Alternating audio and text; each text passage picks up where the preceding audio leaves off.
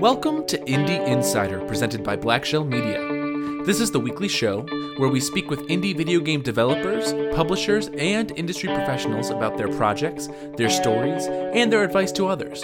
I'm your host, Logan Schultz, and today on the show I sit down with Karina Kham, one of the co-founders of the new indie studio Crashwave Games. We talk about the video game scene in Vancouver, what it was like running a successful Kickstarter campaign, their upcoming project, Iron Tides, and of course, her advice for others. Before we get to the interview, however, a couple of quick notes. This show is presented by Blackshell Media, a publishing and marketing firm working to help indie developers reach their goals and new audiences. The company also strives to offer unique, inspiring, and even educational services for developers, publishers, and gamers alike, which is why we get to bring this show to you. Speaking of which, be sure to subscribe to our show on iTunes and other podcast services across the internet. And please, leave a review. If you'd like to be a part of the show and share your thoughts, questions, or even request a professional to bring on the podcast, send me an email at logan@blackshellmedia.com or reach out on Twitter at Logan A. Schultz. Finally, special thanks to Karina for joining us on the show, as well as Benjamin Tiso over at bensound.com for allowing us to use his song, Going Higher, in the show. And now, from Crashwave Games, Karina Kham.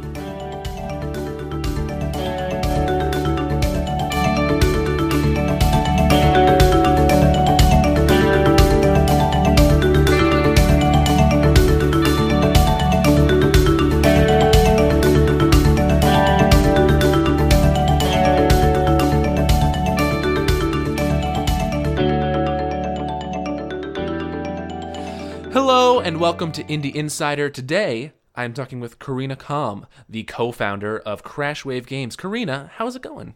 Hi there. Thanks for having me on the show today.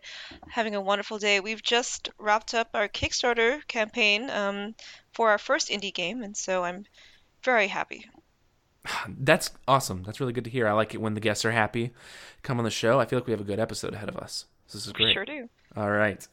Well, let's just get right underway. Who is Crashwave Games? Crashwave Games is an independent studio hailing from Vancouver. We are a two-person duo, very unlikely. My partner, Sam Raski, he's from Finland, and I myself am from South Africa. So we have a long, unique, diverse history together, but we found each other here in Vancouver. Wow. And we've partnered together to make Iron Tides and we'll continue making games supporting this industry. Iron Tides is Crashwave Games' first project. Is that correct? That is correct. Okay, great. Tell me a little bit about yourself. How did you get into the video game industry to start with? That is such an excellent question. I have no idea. I think it really starts with my interest for board games and general nerdery. I really liked tactical war chess-type games. I was very much into Final Fantasy Tactics. I used to like grinding early in the morning till 3 in the morning, just playing tactical games, playing video games. And of course, I went through different phases where I would try games that are like first-person shooters, MMORPGs. I just went all over the place. And eventually I realized that I wanted to make games. So I put myself through a college in game design specifically, and I've been doing this for about 5 to 6 years, always working for a different indie studio in Vancouver. But after some time, I realized that it was time for me to move on to my own project, my own studio, and thus Crashwave Games was born. So what other companies have you worked with in Vancouver? What are some of the projects you've worked on in the past? They're pretty underground, to be honest, but I've worked for studios like Hothead Games, and they used to make Death Bank for Xbox. I've worked for studios like Blitzu Games, Bluebat Games, Eastside Games, and I think Silicon Sisters, yes. Okay. It sounds like the Vancouver video game scene is pretty strong. Do you want to tell me a little bit about that? Oh, absolutely. Our Vancouver video game scene is home to, Nintendo, Microsoft, even have Capcom here. It's pretty diverse in what we have to offer. Back in the day, we used to have a studio called Radical, and they were responsible for Prototype or Simpsons Hit and Run. Lots of great content was coming from Vancouver at that time. Yeah. Are there a lot of indie studios now in Vancouver? As I guess the digital aspect of gaming has been booming? Yes, I foresee many indies starting to come up from Vancouver. Our industry here, it took a bit of a hit recently, but I think we're not scrambling, but I think we're well on our way to see a seismic shift. So the studios that I was listing off before, they generally have a focus in AAA game development, so big studios with maybe 100 people to 200 people in a studio. And when we take a hit, like losing a couple studios here and there, it really opens the market for future indie development, which we're starting to see. And I think it's actually a very exciting time to be here.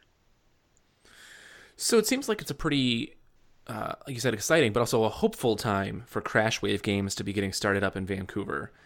What are your thoughts on the indie video game scene in general? What do you think about indie development in 2016? I think it's going to be something that is unexpected. I mean, I'm thinking about all the different platforms that we have the opportunity to create on and all the different engines that are easy to learn, to pick up, that are accessible. Right. And we have so much talent in general. And I'm thinking about this from just the Vancouver perspective, because we are home to really great games like The Darkest Dungeon, like For the King.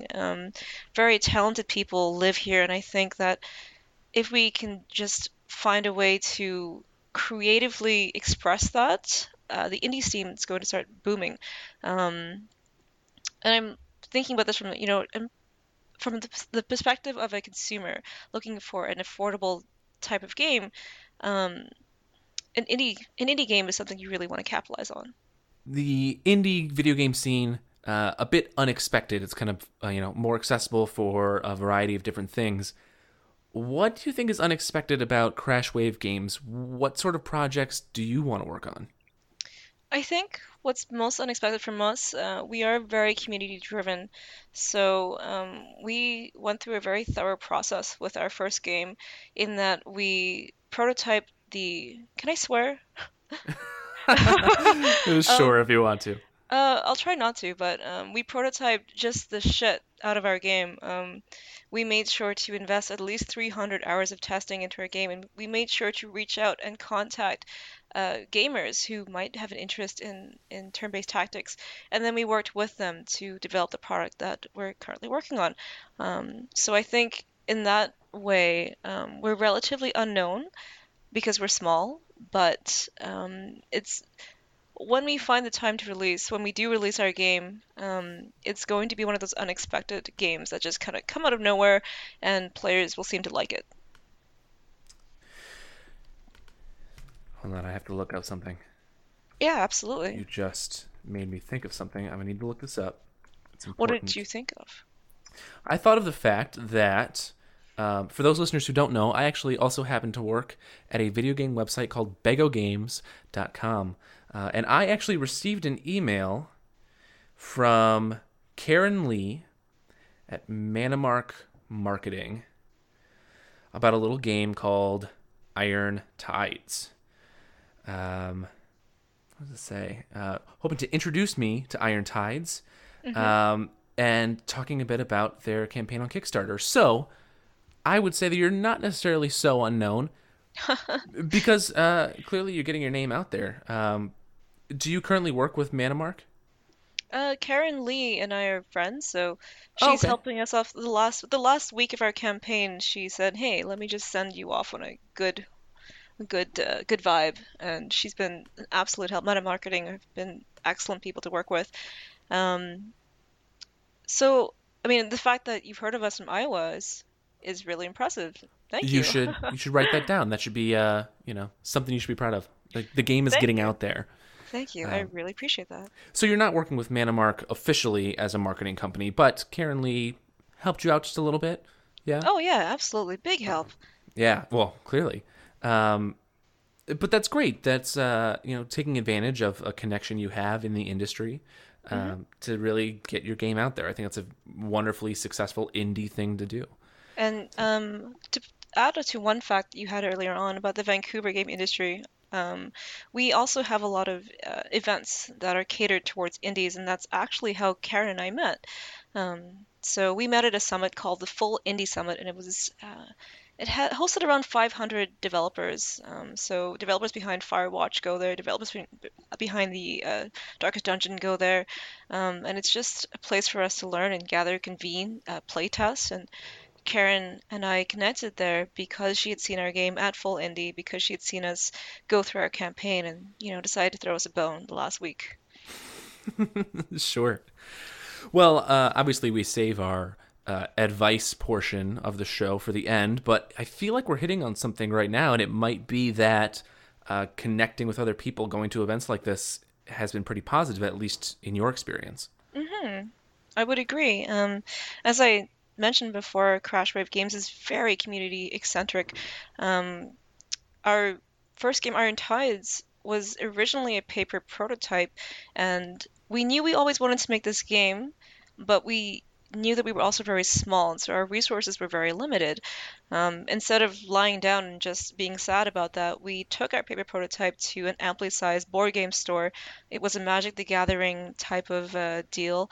Oh, and wow. We took up arms near the back of the room, and we just started encouraging different players to come sit down with us and play through a round of Iron Tides. And my partner Sam was the NPC, the dungeon master, who would roll the dice and take this player through a journey of what's it like to be a Viking chieftain, what's it like to strategize and send your Vikings into battle. And that was really the beginning of Crashwave Games, and that was how we knew that we wanted to keep working with the community. So that's very, very important to us. Playtesting and prototyping, very important. Well, I can't think of a better segue than that. Let's talk about Iron Tides. So this is Crashwave Games' first project. Just finished up its Kickstarter campaign, and as I hear, it was a successful campaign. It was. We met 100% of our goal with, I think, 3 or 4 days to spare, and that was very exciting for us. It's been an emotionally... not exhausting, but an emotional journey for us. And yes, we have been overwhelmed with all the support. It's been such a pleasure to work with the community once again. Well, I want to talk to you about the Kickstarter campaign, because that's a pretty interesting perspective that you can bring to the show. But why don't you give us some context first? What is Iron Tides? Oh, great. Iron Tides is a Viking-themed survival strategy game. It is roguelike, and it's somewhat like a dungeon crawler that is endless. So if you imagine a Viking-style FTL, which stands for Fast and Light, a Viking-style FTL that meets Final Fantasy Tactics and Fire Emblem in a park for ice cream. Okay, great.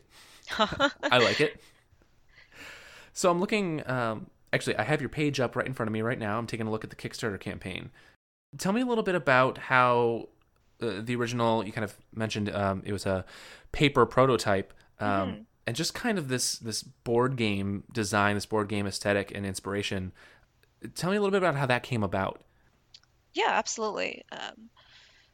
I personally am a big fan of chess. I'm also a big fan of Fire Emblem, so that's where the majority of my inspiration was drawn from.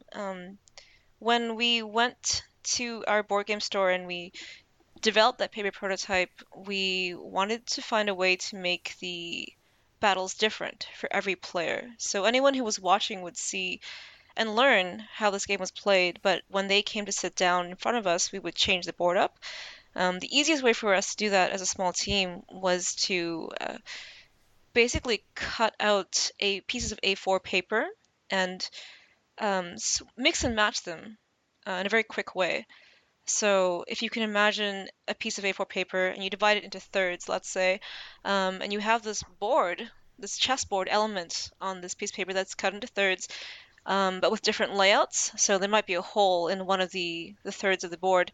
So now as we rearrange the board, it becomes something different. It becomes a new obstacle that you have to overcome, and it slightly changes the way you perceive the battle.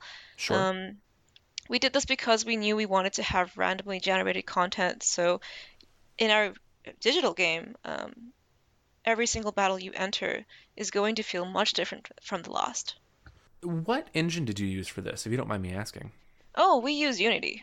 Okay, so this is all built in Unity then? Yes, we used Maya Autodesk for 3D modeling and texturing, and then we brought all those assets into Unity and continued working from there.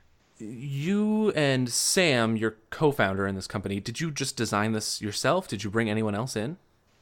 We had a few contributors along the way, so we've had a very lucky run in that the people who are volunteering their time with us are also very talented. Great. Yeah, really great for us. And so no one has joined our team officially, but I think now that we've completed our Kickstarter, it'll be time for us to start hiring up and, you know, really officializing this whole process. Sure. Well, let's go ahead and get into that. Your Kickstarter campaign, obviously, there's not a full game here yet. You've talked a bit about prototypes and things like that. Mm-hmm. How do you go about getting on Kickstarter and then eventually getting it fully funded? What does that process look like? Tell me the story. It was long. Not gonna lie, it was long, but in reality, it's been about 13 months for us. Okay. That's from paper to demo. I'll let you in on a secret. It was picking up Unity was the first time Sam and I had ever worked with it before. So this game really is as indie as it gets. So in 13 months, we made this game, and it's been an interesting journey thus far. We put ourselves through the Square Enix Collective, and then we put ourselves through an indie prize down at Casual Connect, and then we finally went on to Kickstarter. So these three processes helped us hone in on our vision and make sure that our quality was always there. It also allowed us to continue working with the community, continue finding those playtesters, and learning how we can improve our game. Really quickly, and I want to stick with Kickstarter and hear more about the story, but tell me just a little bit about the Square Enix Collective, because that's kind of an interesting aspect to the process as well.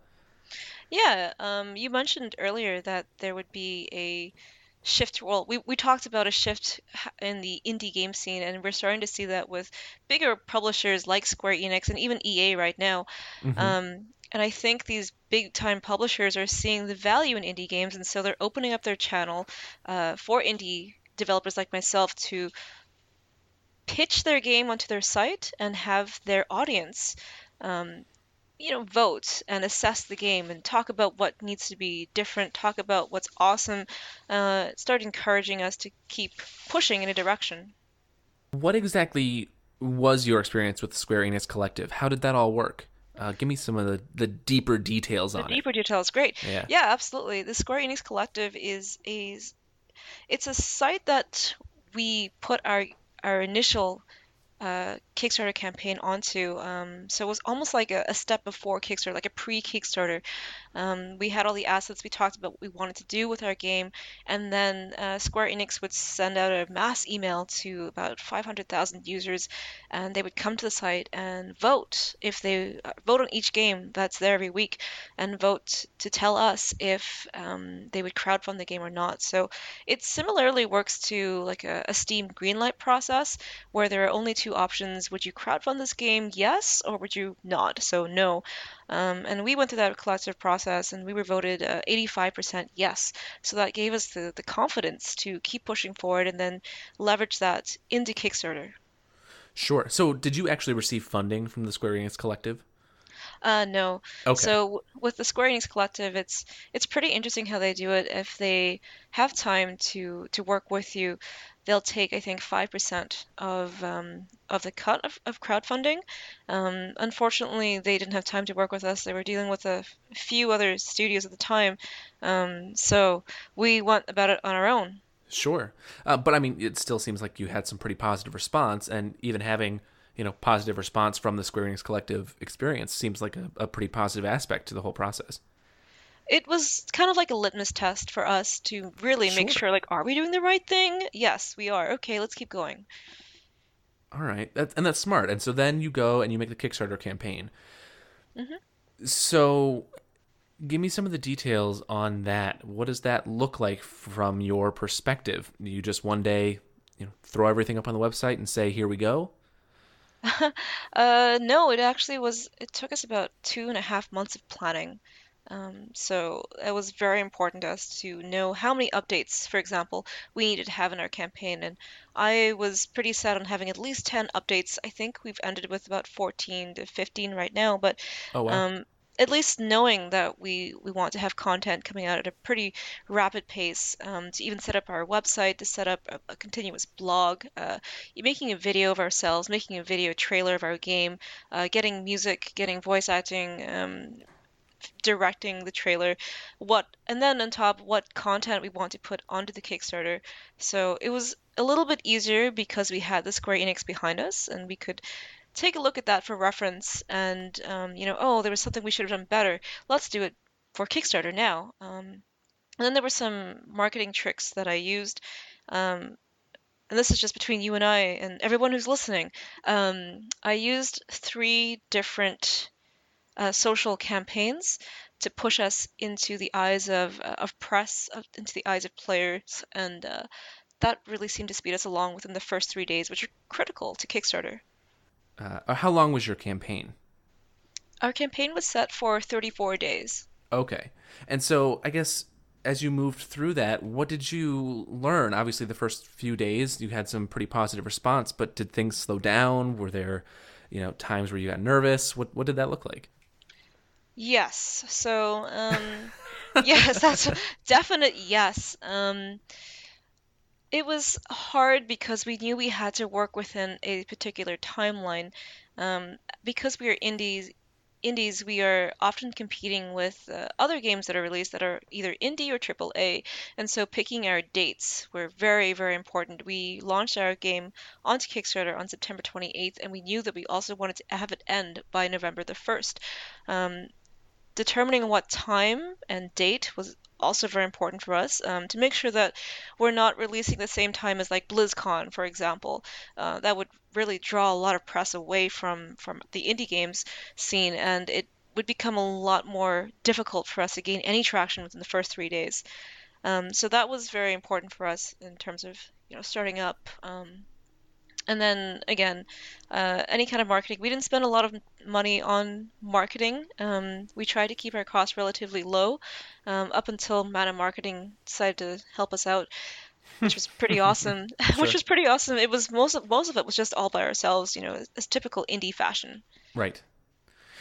So obviously the thing that everyone knows about Kickstarter, even if they haven't backed a project before, is that there are rewards, right? So you put money in, you fund a project that you're interested in, and you get special rewards for doing that. What was that aspect like? Because I've heard different things about running a Kickstarter campaign before and how the rewards actually work. What did you find your experience to be like? So we started researching different Kickstarters about a year ago in 2015, and we looked at the different packages available. So at first we had to identify a price point for Iron Tides. We knew that we wanted to release on Steam, but we hadn't really decided on a price yet. So most of our tiers is around that price tag. And we know that now that we want to release a game for $14.99 US dollars. So we built something off of that. We also know that we don't want to overwhelm our users and our backers with, an onslaught of choices. So we had to work through this and tighten it up here and there, and also be very reasonable with what we're asking for. Like, what does 500 Canadian dollars get you? What does 1,000 Canadian dollars get you? And how far are you willing to go to make sure that you can meet the requirements of that tier? That was a lot of fun for us too.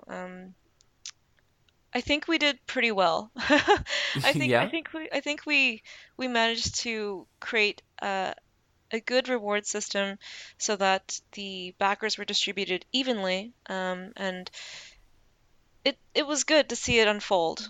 It was nice to see that unfold for us. So you had a few backers who gave a significant amount of money. What was that like, coming up with the rewards for those projects? Because they involve a little bit of actual changes to the game based around those backers. Mm-hmm. So first we had to stay realistic because as Crashwave Games, we want to make sure that we deliver what we say we're going to deliver. Right, of course. So that's very important for any indies that are listening. Always deliver what you promise. Otherwise, get out. I'm serious. I mean, you either know what you're doing or you don't. So it's very important, especially when you're working with the community and because you are community driven. So for us, we are small, and like I said, we come from humble beginnings. I had to mathematically figure out, well, how many people in X amount of tiers do we need to get to this goal here? And I typically find that with some Kickstarters that don't meet their goal, they are asking too much from their tiers, or they haven't mathematically worked it out. So let's say your campaign starts with a low tier of like $5 or $1 even. If you get 100 people at $1, that's just $100. But if you get 100 people at, $20, that's significantly more. So again, it all comes around back to figuring out your price point and then building a campaign from there. As we started getting big pledges, our jaws literally dropped to the floor. And it's like every developer's dream to see this.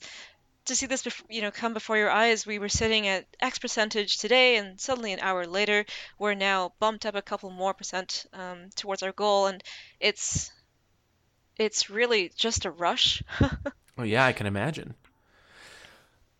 All right, so the campaign. Actually, this episode will post on Monday the 31st, Halloween actually. But the campaign isn't actually done until Tuesday. Is that correct? That is correct. So if you're listening to this on the day that it airs, you still have time to go and back this project and get some of these rewards. We'd appreciate that. Yeah. Is there anything that you would, want to say in the final hours of your Kickstarter campaign? We're humbled. We are so humbled by your pledge, your support, your encouragement.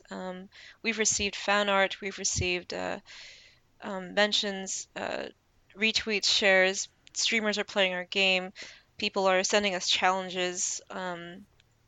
Again, I'll mention that because we're community-centric, it's really what we live for, to engage with you and to hear your experiences in the Iron Tides, to hear how you solve different tactical battles. It means so much to us to have you join our warband and to help us build this game. So, we're as real as it gets. That's all I gotta say. I like it. I like it a lot. There is a playable demo of the game. Is that right? That is correct. Yes. So if you're listening to this, you can still go to that Kickstarter page and actually download a demo of Iron Tides. Yes, absolutely for free. Once our Kickstarter campaign ends, we may not be updating this demo as much because we want to save all of the goodness for early access next year.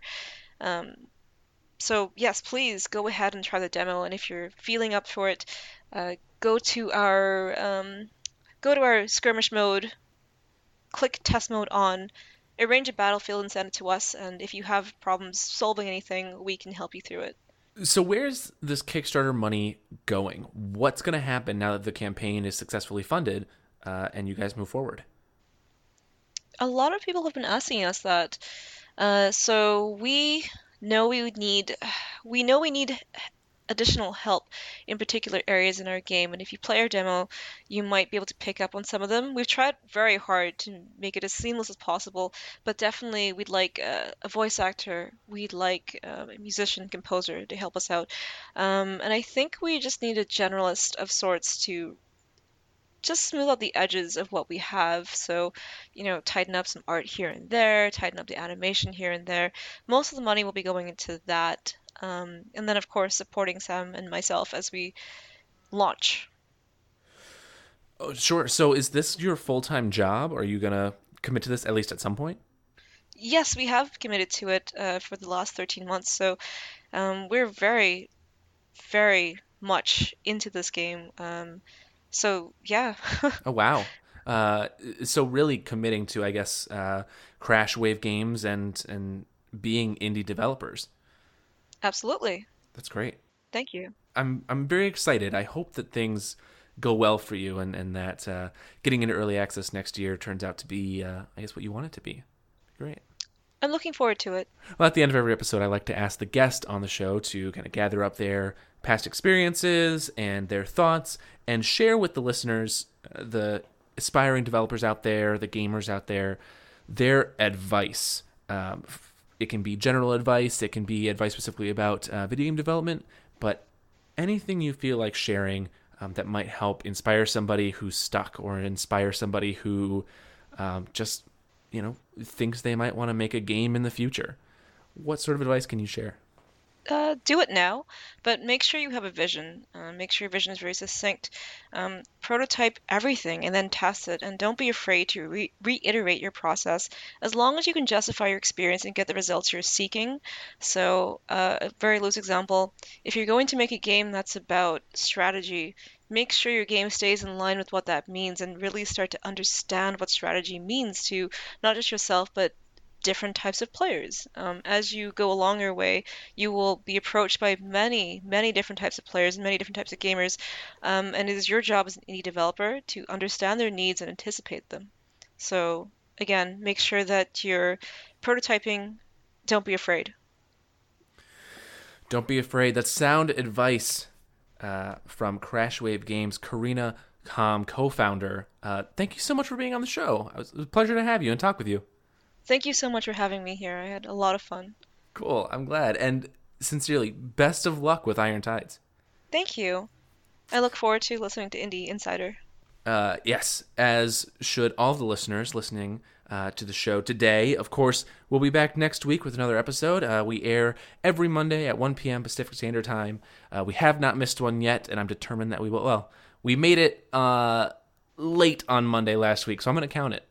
I'm going to count that as not missing. It sounds like a great show. Yeah, I enjoy putting it on. I enjoy talking to people. I think that it's great to have the opportunity to share these stories and to share advice. And, you know, in a blooming and blossoming indie development community, I like it a lot. I agree. And, of course, who else likes it? Blackshell Media. The show is presented by that company. They are a marketing publishing firm out there to help bring the work of indie game developers to the gamers. But the company also offers educational and inspirational resources for developers and gamers alike, and that's where Indie Insider comes in. This is, of course, the podcast where I get to sit down and chat with indie developers, such as Crashwave Games, and talk about their awesome projects and experiences. As always, if you, listener, have any questions, thoughts, or recommendations of individuals to bring onto the show, shoot me an email. I'm Logan@blackshellmedia.com, or you can find me on Twitter at Logan A. Schultz. Karina, if people want to find Crashwave Games or follow Iron Tides, or just like you and want to follow you, how do they find you out on those interwebs? That's a great question. For anyone who wants to try our demo, please visit www.irontides.com/demo. We have our PC and Mac version available there. If you're interested in learning more about our team, we have a Twitter following at Crashwave Games. Again, thank you so much for being on, Karina. Best of luck, and I would love to chat with you again as the game gets closer to release. I'm happy to talk with you again in the future. Thank you so much, Logan. Absolutely. And everyone, we'll see you next week. Bye.